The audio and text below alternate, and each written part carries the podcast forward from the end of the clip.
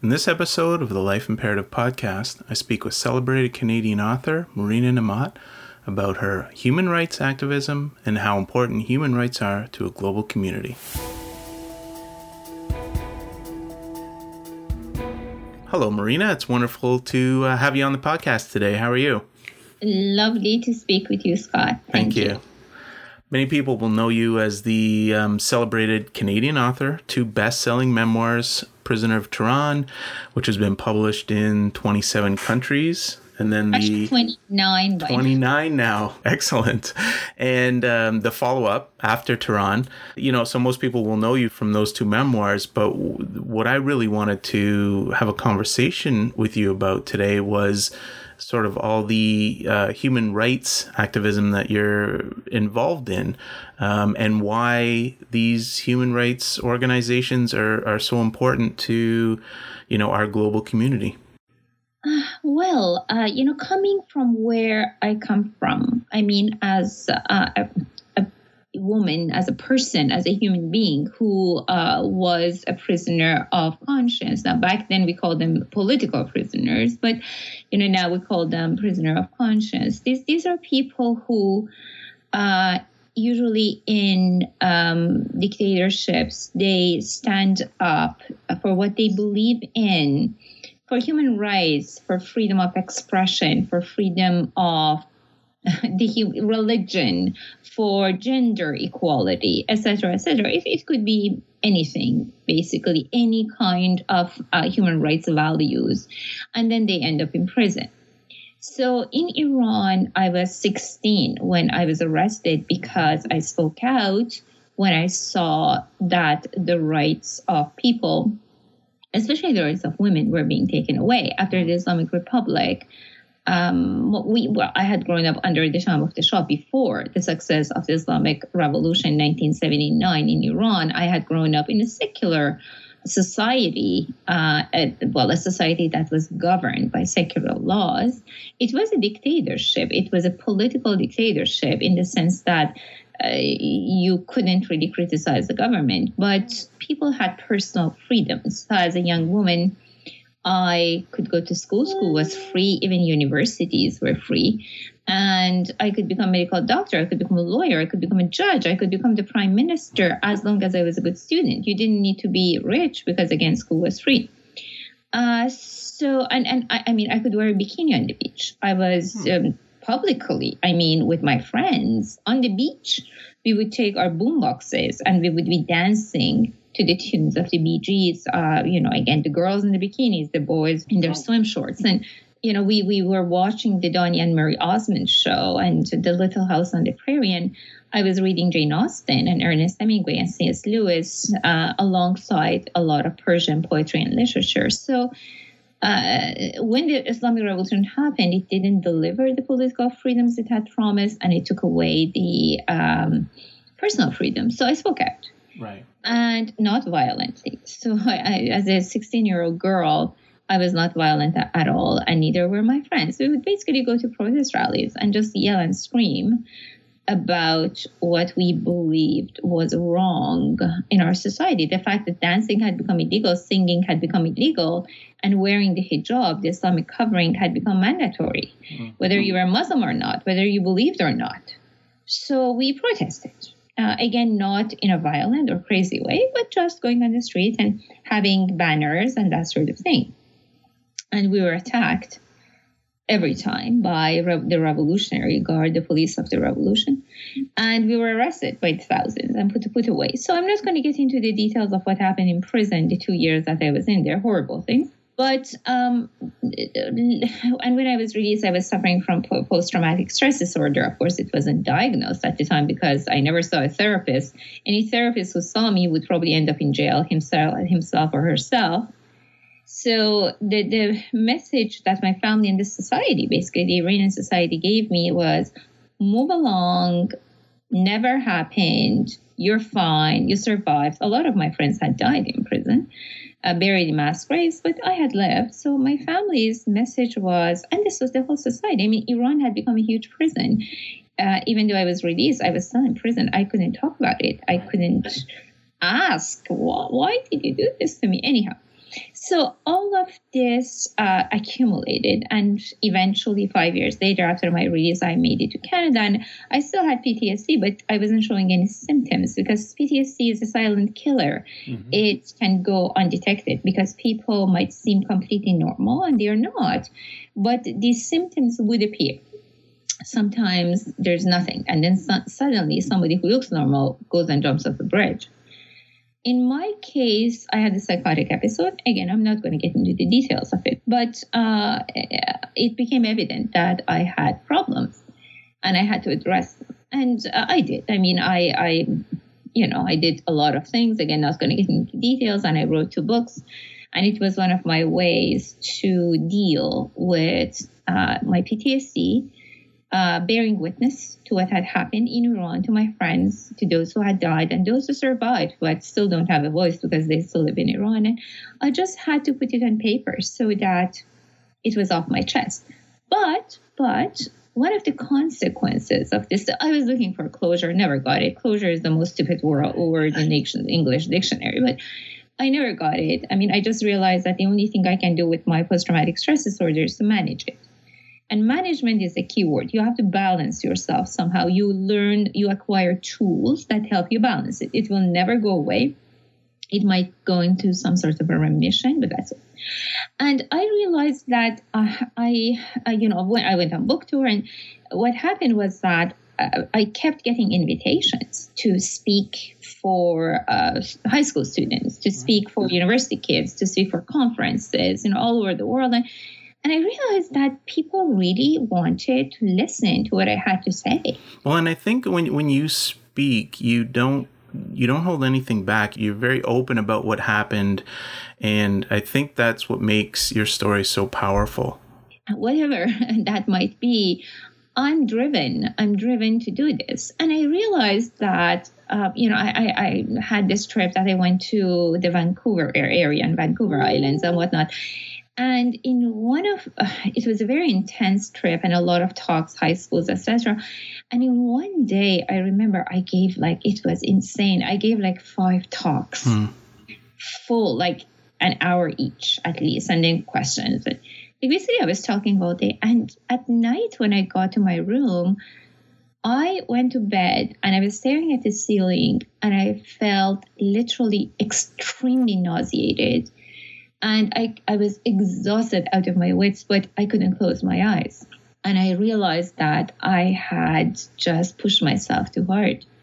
And and then but when when i also do the opposite i mean i take time off right i don't do anything i'm just you know somewhere let's say you know at a cottage or something I feel the same. I mean, I, I, can't sleep at night. I would be staring at the ceiling. I feel nauseated. I just feel bad. So I realized that again, it's all about balance, about management. So I I always tell people, you know, I can do a maximum of two talks a day, not more. Even when I'm traveling, I cannot do more than two. Okay, if you push me, it's three, but definitely not more.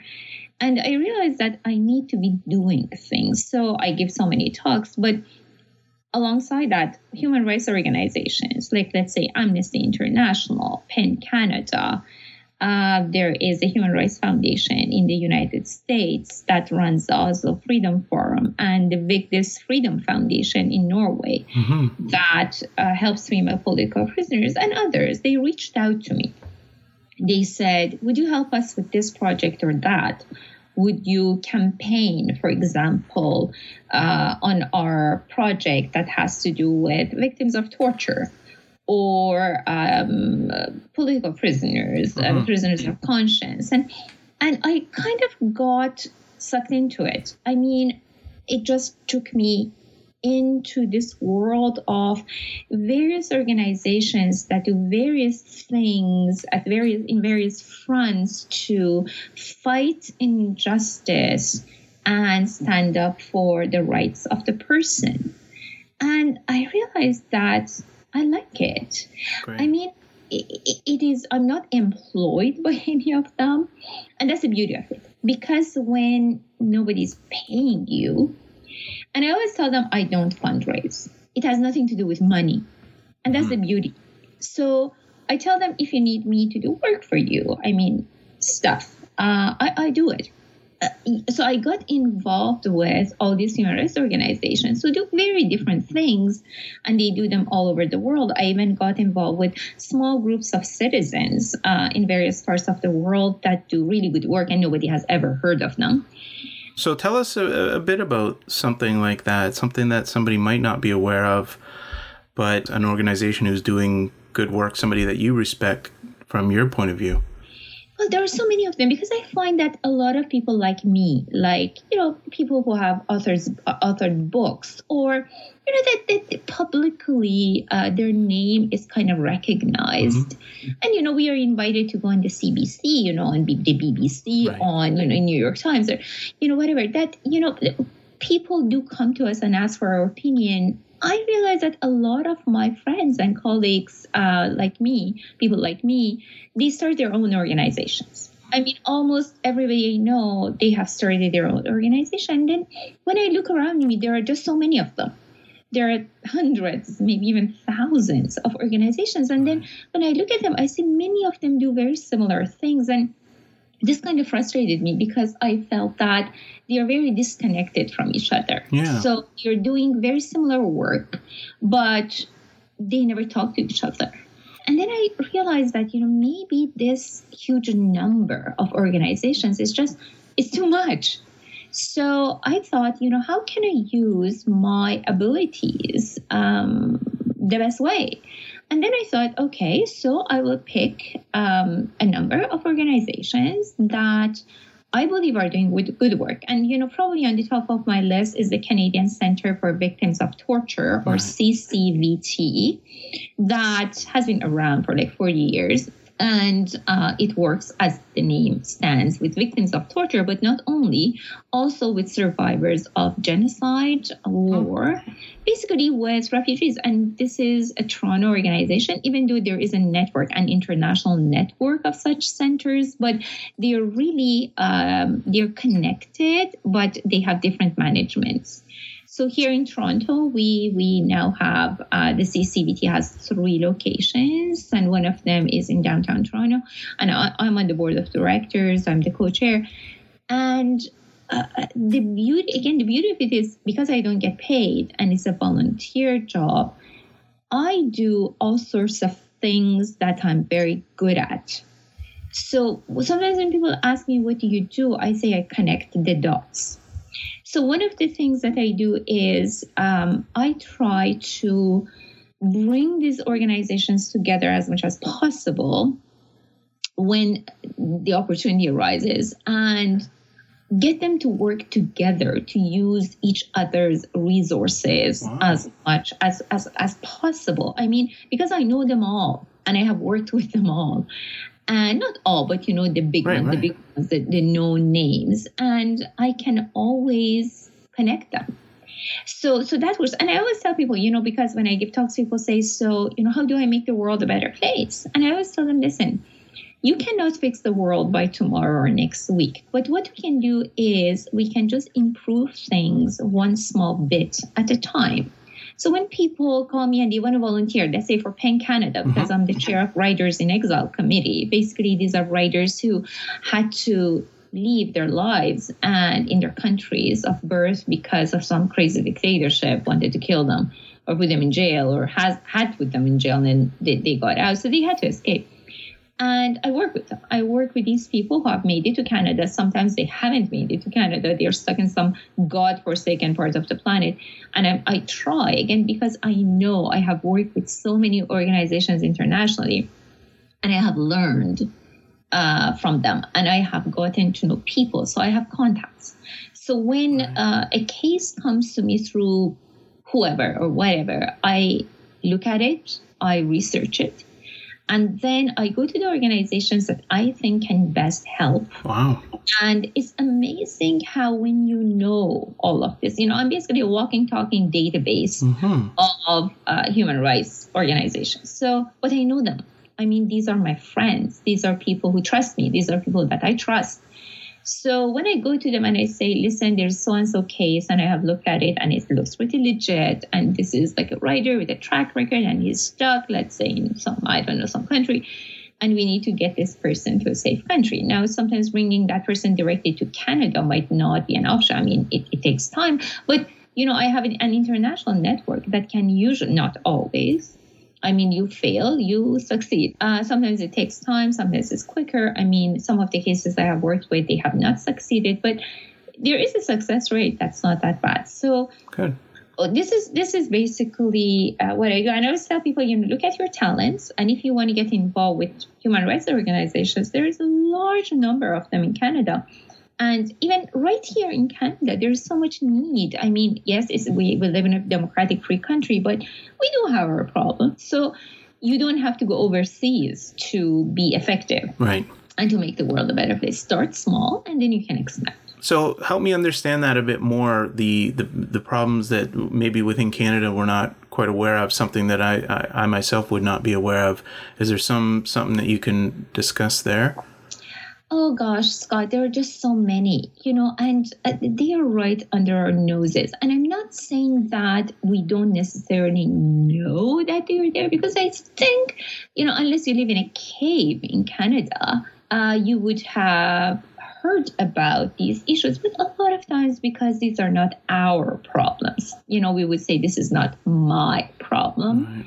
Right. We just walk by them. And I'm going to give you an example. Actually, um, just a, few days ago, I was downtown Toronto and I was having coffee before I had to go somewhere. And I got out of the coffee shop and I saw a man, a homeless man, just sitting by the road uh, on the sidewalk, looking just you know, just looking at him, like even when I talk now, um, it breaks my heart. There was so much sadness. You know, mm-hmm. there was he was just quietly sitting on the side of the road, and he had a dog, and I have a dog, and there was this beautiful big dog sitting next to him. So kind, there was just something so sad about them. You know, just so sad, and and then you know the next day because I had to be in the same neighborhood, I just went to the store and I got some dog food. Oh wow! Great. and some stuff, you know, for the dog because I thought, you know, what, what, what with the dog? But that's really a band-aid. But imagine if you know, there are organizations out there who work with the homeless. And I read a while ago somewhere in the UK. Now I, am going to talk to my vet and see if this is if this happens here too. But there are certain veterinarians that um, I know in the UK they treat the dogs and the pets of uh, homeless people. You know the needs. I mean, okay, how do you fix the homeless issue? I mean, okay, giving money to the homeless. Okay, I know that doesn't fix anything. I mean, the guy could go and get himself a sandwich. Maybe he will go to LCBO and get a bottle of vodka. Maybe he will he will spend it on drugs. I'm not in that line of work working with the homeless, but I think that is a huge issue. I mean, no one who lives in Toronto can say they don't know. Right. Eh, we, we need to do something about it. Look at the situation of affordable. Eh, there is no affordable housing. What affordable housing? What are so?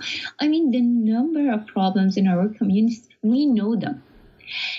But when they are not my problem, I usually don't get involved. Yeah, it's hard. It's hard. It's harder to feel the you know the daily impact. Yeah, yeah. So I always tell you know we are busy, but but you know when I care about something for whatever reason, uh, when I care about something, I get things done. Now, the problem, so I guess, is that a lot of times people don't really care. Sometimes people want to care, not that they're bad. People are people. Right. people are people. Yeah, but yeah. they just do not. I think there needs to be some sort of emotional trigger that would catapult literally someone from I don't care into into oh my god how do I fix this? Right. Well, that's why we're here today, hopefully, to you know be able to speak about this and create some of that awareness. Yeah. Yeah. Hopefully. I mean, again, it's not hard. It's not necessarily very difficult. And I mean, if you look at a lot of these people, organizations that have changed the world for the better, big time, they started from nothing. They just started with an idea. Hmm and whether they created their own organization or they decided to work with others to make the world a better place i mean and this is this when we make the world a better place let's not forget that you and i also live in the same world yeah we don't live on Mars, right? Right. When we make the world a better place, we are going to benefit from it. And I think one of the things that is now uh, painful to watch, let's say in the United States, uh, more than anywhere, we, it's just so uh, flashing with, in neon. Uh, but in Canada as well, I mean, I see it in Europe all the time. There is this sense of in our societies, and I think the internet and Twitter and you know all of that, they can magnify that is me, me, me, me, me. Mm-hmm. And that sense of community, that sense of let's help each other out, no matter what skin color, what sexual orientation, what religion. Yeah, or, or your socioeconomic level. Yeah. So, you know, it, it is, it, it is important, I think, to counter that mentality of I want to live well, I want to get rich, and I'm going to walk on everybody's back and destroy other people. Uh, they have no right. I have every right. And this is me, me, me. This is mine, mine, mine. And the hell with everybody else. And um, let's just do that at any cost. And I think that is a dangerous thing to do.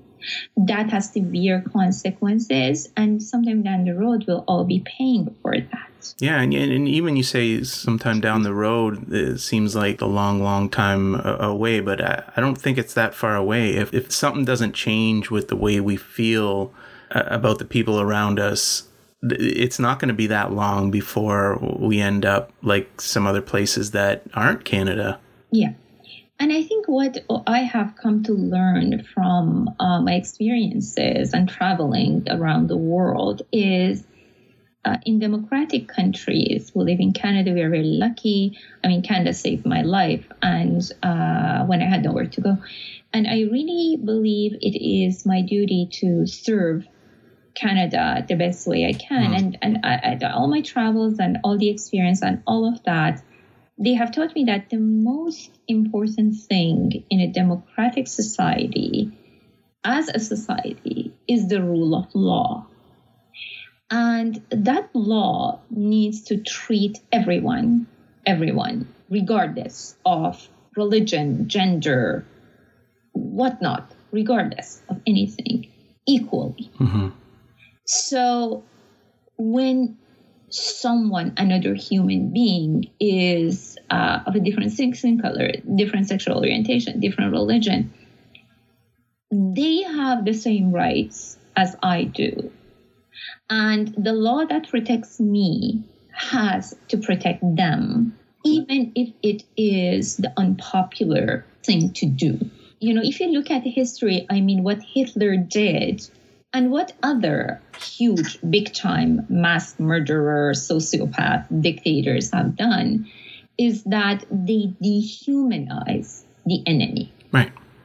And the moment we dehumanize the other, the moment the other becomes the other that doesn't deserve what I deserve because of religion, again, it doesn't matter because of what, the moment that happens, uh, the society basically is digging a hole and mm. uh, is going to bury itself in it, and it's going to be a long time before it can dig itself out of that. Uh, we we tend not to learn from history. We you know, we read about these big uh, dictators and people who did horrible things, but we forget that evil is not stupid. You know, right. we, we assume that evil is stupid. Evil is not stupid at all. Evil is actually very intelligent in a very evil way. And, you know, that's the thing. You know, we forget that evil can masquerade uh, and show itself to the world as the good. Yeah and, yeah. and we also sometimes, I think, forget that we're living in history right now. Like it's somebody's history. So, how do we want to be able to look back and you know, be known for this time? How do we want the people in the future to, to be able to look back and say, you know, in the year 2000, the year 2010, 2020, this is this is what was was happening. Yeah, exactly. And and you know, I uh, a Christian. I was Yep. born a Christian family, and uh, I'm I'm a Catholic. I do not at all agree with all of the ideas and policies and whatnot of the Catholic Church. I believe that a woman should be allowed to become a priest or become the Pope or you know whatnot. And now I don't cut and run from the church because I believe then who's going to change it? You know, so I have to hmm. stay and I have to persevere and I have to fight what I believe is wrong. You know, church is not God. Church is a bunch of people getting together. So it can do evil. It has done evil and all of that. But again, I think it's my duty to stand up for that community and hmm. help it find this way and you know be, be- become better. And you know one of the things that you know growing up i always was amazed because my grandmother was a devout woman and she really believed in god and goodness and all of that.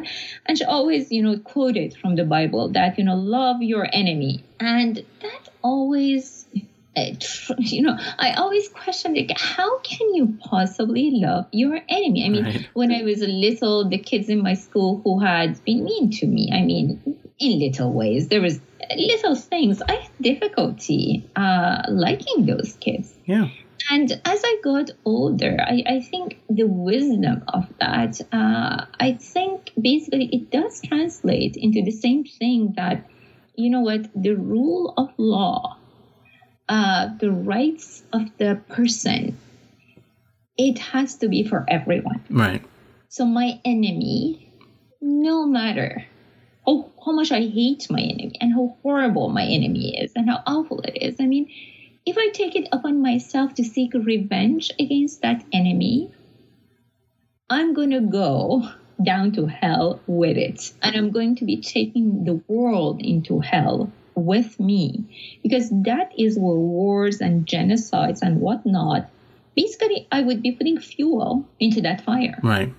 No, And yeah, I think if we, you know, we recognize who our enemies are and, and what they, if they don't stand for the things that we stand for, as far as that humanity across all, all people, um, you know, we, we- there's some ways that I guess we have to, you know, deal with that.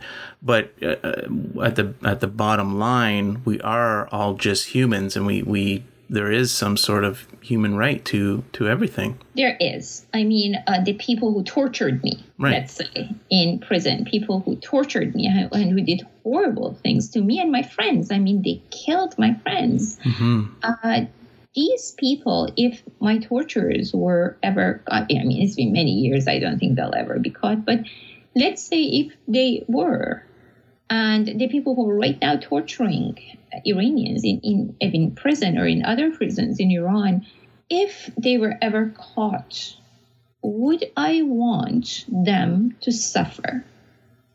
Because what they did to me was beyond suffering. And what they did to me, yes, it was when I was between 16 to 18 years old, but I'm still in pain as a result of it. I'm still in Mhm. pain on Oh, a yeah. daily basis. So it's ongoing. If they gave them to me and said, do to them whatever you want, I would hand them over to a just justice system, not to the system in Iran because that's not just, but I would hand them over to an independent uh, international court system if I could.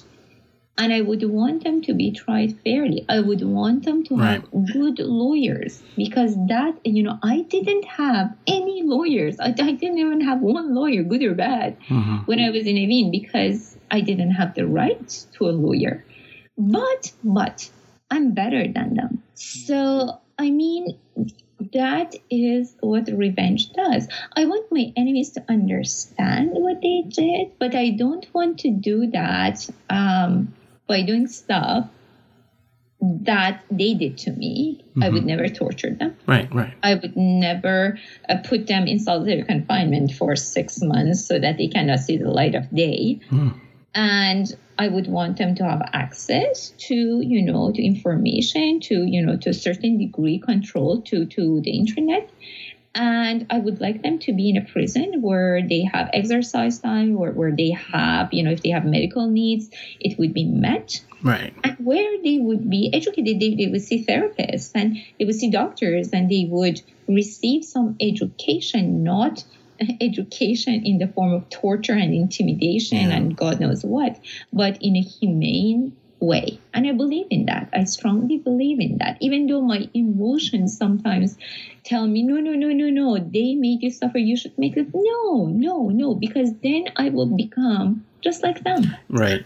Yeah, no, I think we, we there's definitely a line there between how we emotionally respond to things and how we can add reason to it, and you, you know, it, it comes back to like you said, the greater good. If we can get uh, anybody, you know, the proper education, the proper medical, mental health um, professionals, we can actually show them, you know, what they've done wrong. Yeah, they can. And I mean, in some cases, I mean, with people who commit crimes against humanity, uh, you know, I guess it's open to discussion. Maybe some of, course. them could actually be practically rehabilitated. I mean, it is certainly a possibility. I do not say no. But if these people are going to be put away in jail and whatever, whatever the law finds fit in a just way, the reasoning behind that should never be to inflict suffering. Right. Because suffering, it never should be the destination. The moment sub- causing suffering becomes a destination, I think if we look around us, we realize we are in hell. Hmm. And um, so I do what I do because I believe uh, in trying at least to make the world a better place. Um, you know, one small step at a time. That's all we can do. hmm thank you so much, Marina. I know you have a hard stop here, so I will let you go. And I really appreciate the talk and the time. And I'll post a link to your website and a link to some of the um, organizations that you mentioned. And let's see if we can make a difference. Okay. Thank you so much, Scott.